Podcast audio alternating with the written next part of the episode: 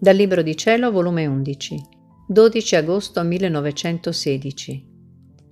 Gloria delle anime che avranno vissuto nel voler divino in terra.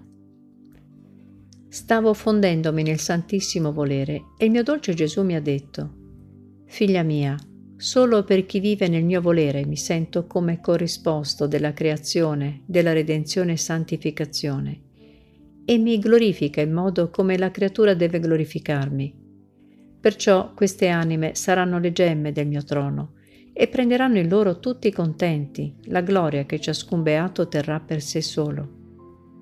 Queste anime staranno come regine intorno al mio trono e tutti i beati stanno loro intorno. E siccome i beati saranno tanti soli che splenderanno nella celeste Gerusalemme, le anime che hanno vissuto nel mio volere splenderanno nel mio stesso sole.